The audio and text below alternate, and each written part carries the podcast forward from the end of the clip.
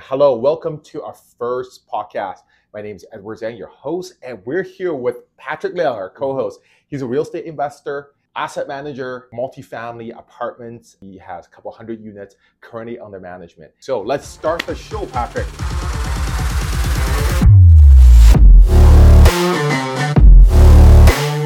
Yeah, tell me about yourself. Well, I'm a real estate investor. I came from Hong Kong. Now I'm married and have a kid, 3-year-old kid, you know. So yeah, nothing too special. I'm a guy that got lucky, end up owning over 100 units of property. When he said nothing really special, yeah. Can you guys tell me how special is this to own over 100 units of properties? How many units do you guys have? I remember a very wise teacher that said, when you start off, it's the hardest, and you want to buy one property a year, and he doesn't look 100. Yeah. So how do you do it? Well, it starts with the first one, like everything else, your first step, right? I had when I was 19, I have a decision. My mom say, hey, I could get you a car or I could get you a condo. So that decision itself translated to the empire. Instead of picking the car, I picked the condo. Yeah, I thought I could always get the car later. That's why. And it actually worked out, right? Because what happened was the condo itself appreciate in price. Right. When you bought a condo, and that's 2003 in Vancouver. I bought it at Joyce Station. Wow. That condo appreciate, it's more than enough to pay for a car. See, that's smart. So from then on, I noticed your decision making in life matters about everything. You just have to, if your whole year, you just have to make one good decision, make one good choice, your whole life trajectory completely shifts it. I want you to pause right there. The golden nugget is, can you say it one more time? One what per year? One good decision a year. That should be your slogan. Okay, let me ask you. Let me just take you back to when you first made that really good decision between the car and the house. Yeah. What led you there? What happened that day? Can you just play it for me like a documentary? Sure. I'll go back to the time, honestly, when I make that decision, I still had to suffer, right? Because what happened was I make that decision, I end up renting the house for $650 per month. Now, here's the thing. My mortgage and all my expenses cost $700. Oh, Jesus. So I am losing $50 a month. Yeah, we okay at that age, well, mentally I have to accept it. But, at that age, it's like, well, why am I having someone staying at my place, right? I'm paying $50 a month so someone else could stay in my place, right? And living off enjoying the condo itself while I'll stay at home with the family, right? And why am I subsidizing for someone's life? See, at that time, I did not understand the true power of real estate. Take it back again. You didn't understand the true power of real estate. You didn't understand asset appreciation, how you own equity. Yes. You just thought that you don't want to rent your apartment to somebody where you're losing $50, okay? Yes. So let me tell you, zoom in more, okay? Play for me like a movie. Yeah. What is that incident? What is that scene that led you to making this decision? What happened before?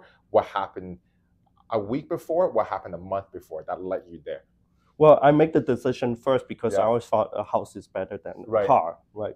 That's because, a house, I didn't know about appreciation at that time. Yeah. I always thought, hey, a house is something you could establish. You have a foundation, right? So everybody, I believe, everybody wants to start somewhere, so you need to build a foundation to start. Right. And that's my first condo. So I got that, right? Then secondly, along the journey, right, you find things are not as good as it seems, right? Because, hey, along the way, why am I subsidizing losing $50 a month, right? Because at that time, I'm not as sophisticated as today. I'm only looking at the shadow numbers, like the very, superficial level, right? How much rent I get, right? And how much is going out. Okay. But fast forward a few more years, my condo appreciated by another $50,000, $100,000, and I then see the true power of real estate. Right. Okay. So take it back again.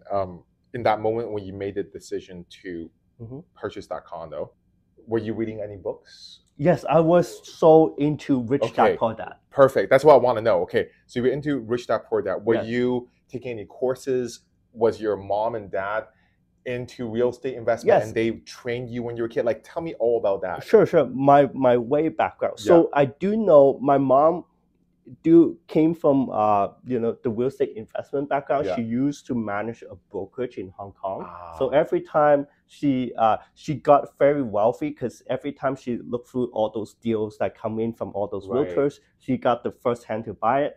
But she doesn't buy herself, right? Because yeah. technically you can't. So she asked my dad to go in as a buyer. Is that how they met, right? The future, if you're a realtor, if you're in the business, you can meet your sibling with the other by buying and selling real yeah. estate. Well, my dad doesn't have too much yeah. money. He was, he was just a good-looking guy, but yeah, like to my mom, right? Guy. Well, I'm not sure about that.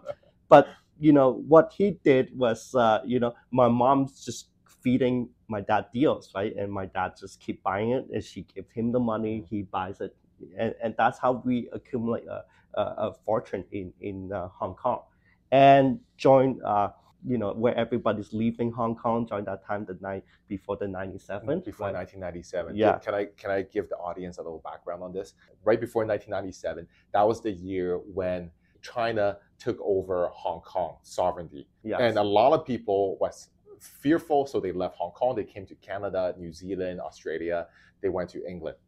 And that was the time when you came to Canada as well, I assume, right? Yeah, before that, right? Just a few years before that, we went to Montreal, yeah. right? Stayed there for a few years, got our immigration, then moved to Vancouver. Great. Okay, that's good to hear. Taking me back to that moment when you decided, yeah, you had parents that were extremely helpful. They trained you on real estate. Yeah. They looked at deals before. Yeah. You had read Rich Dad Poor Dad. That yes. was your biggest influence. Yeah. So what happened right there when you signed the paperwork? What was that? How did that happen? Yeah, well, when... Yeah. My first deal, actually, I'm very grateful because my mom did all the work. Yeah. I have absolutely no idea what I was doing. Every investor, every real estate investor, so mm-hmm. they all remember the first deal. And that's yeah. what happened. She grabbed my hand, dropped me in. We got to see mortgage brokers. I have to see a few of them.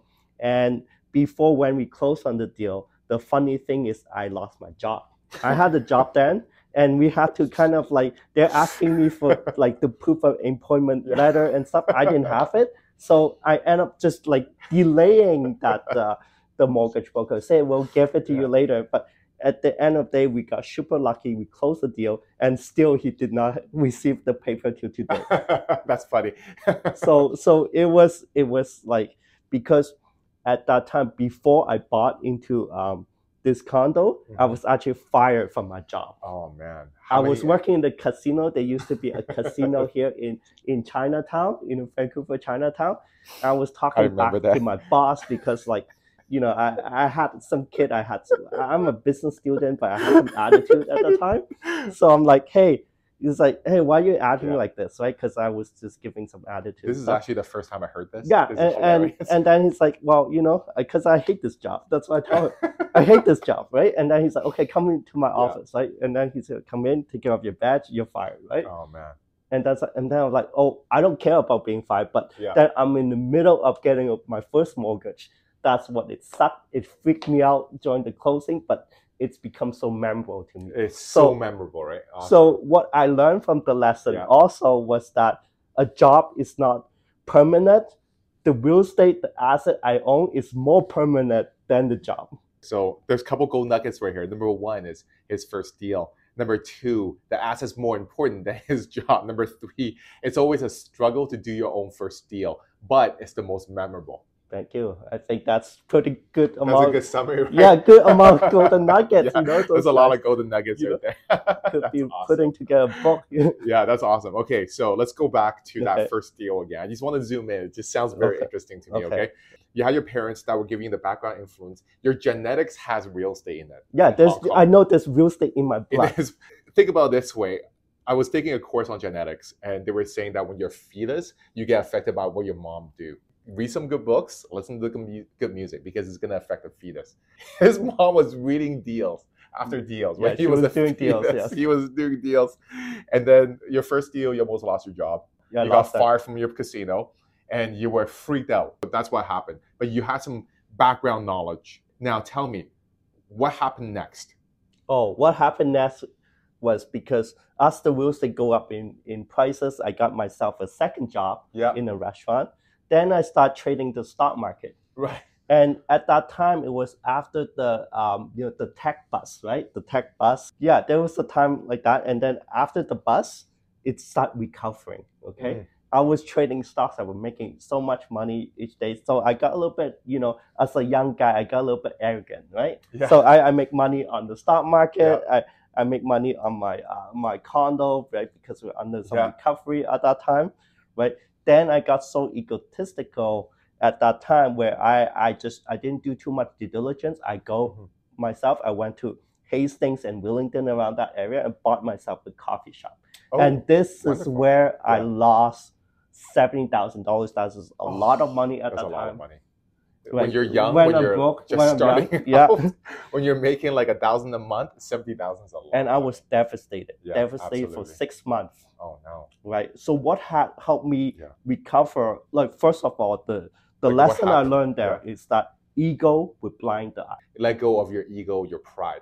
Yeah. I remember going to church, and they were talking about humility, and they talked about this king who was really big and famous, and he wanted all these gigantic statues about him. And then God talked to him and said, hey, why are you so small on the inside that you want all these statues about you? And that rang the bell. I was like, wow, I've been so egotistic. I wish I experienced what you experienced when we were 19. Oh, no, you don't want. I had to experience it now. I just realized for the past 10 years, selling $1 million real estate, it made me egotistic. I just thought, wow, I was 24 years old selling a $10 million house. I'm like, man, it's pretty amazing. But anyway, go back to your story. Yeah. So at the time, it was probably, I was about 22, 23 years old, roughly around that range where I took the biggest hit on my life. Reality hits me. Money is not that easy to make. Yeah. Right. So it totally depends on market, right? So that was my big lesson, right? Ego blinds the eyes. Okay. Let's go to the second deal that you had. Okay. How do you come from making money in the stock market and making money in real estate? How do you make that decision on buying that coffee shop? Okay. Because I was taking, I was actually in BCIT taking courses of business integrated management. Don't worry, we'll beat that. Right. So I was taking business management course there. I thought I knew some. I was playing a little bit. I was reading Rich Dad Poor Dad. I got a little bit success, and that's why I got way over my circle of competence and I jumped myself into a coffee shop, right? I was excited. I told my mom, hey, I need to buy business. The next thing is business. And boom, I rushed into it. I didn't do proper due diligence.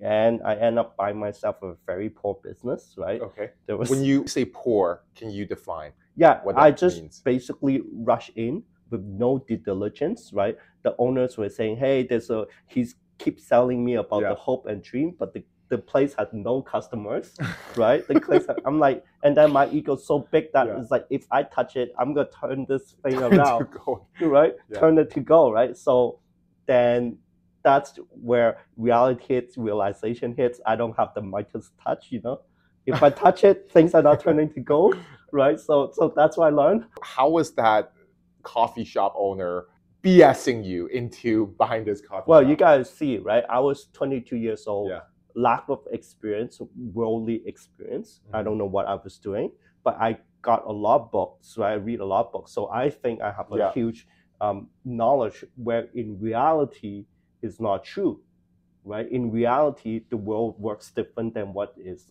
strictly off the textbook. So you thought that you can handle the business. You thought that you can operate a coffee shop that has no customers. Yeah.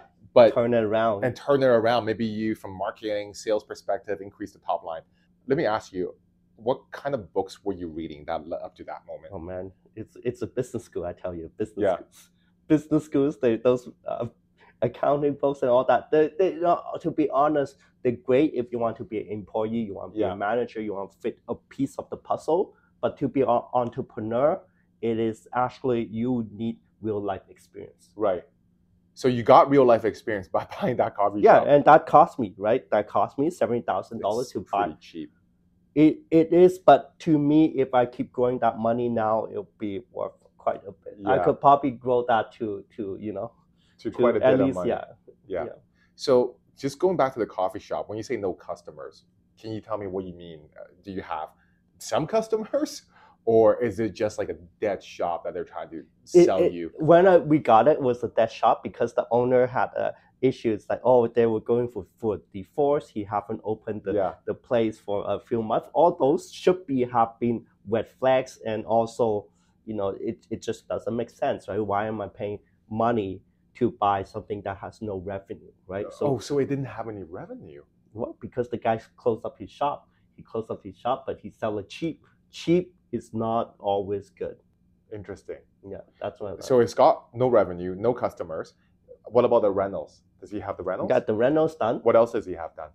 Oh, the rentals and a dream. Then you went back to real estate. Well, no, then I went into a depression. Oh, okay. Yeah, so after depression, then you went back to real estate. I went to depression. I was sad for 6 months. Yeah. And let me go through, because this phase is actually what I call the most transformative phase of my life. During this depression is where I turned to, from a kid to more of a real business person, because I experienced my first failure, major failure. Amazing. And through that, it got to a point where I was so sad I couldn't get out of bed and stuff like that. And from then on, I studied so much about Tony Robbins and a lot of those audio tapes that I could get my hand on. Mm-hmm. Right? So all those speakers, and actually they helped tremendously for my recovery. So at that time, I only have two decisions, right? I'm down $70,000. As a young kid, I could go buy a job. Mm-hmm. But my education wasn't too good, right? So I could be working about 7 years to pay back, saving $10,000 a year, right? Yeah, that's not the right. So that's one decision I could make. Mm-hmm. Another decision is like, I look at U.S. how they deal with the debts. Yeah, you could outgrow your debts. What does that mean? So what happened is that as I took the hit, luckily I still have the real estate in my house there. Yeah, and I'm saying, well, okay, I'm not good at this game, this business game. Why don't I go back to a game where I'm good at? Yeah. So I took the real estate, go back there. At that time, it was 07 or so. Mm-hmm. You got what you call a ninja loan, right? So you could borrow, the bank would give you a 10% down payment, and then you get 90% mortgage. Oh, yeah. So I took that on my condo, and I bought I bought a house in Surrey. Right. I bought two houses in Regina, and I'm more than a couple more times making back my money. Awesome. So that's a recovery phase. Yep. By first consolidating myself, getting back on my feet emotionally and all that, then coming up with a plan, right? I could go a defensive plan, which is just working my ass off, very predictable, going back to job. Mm-hmm. Nope, I'm just going to take more risks, leverage more, and going back to where things I'm good at. Perfect. Well, I think the time is almost up for our interview right here. And don't worry, we're going to do a podcast number 2, number 3. We're going to do a podcast every single week. And we'll get Patrick to come in and we'll do the podcast together. So we have learned about Patrick. We have learned about me. We have learned about his failures. Mm-hmm. We also have learned about how he overcame it, what he learned, and also the golden nuggets. So I hope the audience, you out there, truly enjoy the show. If you like it, leave a comment below. Subscribe to your channel. We're going to make more.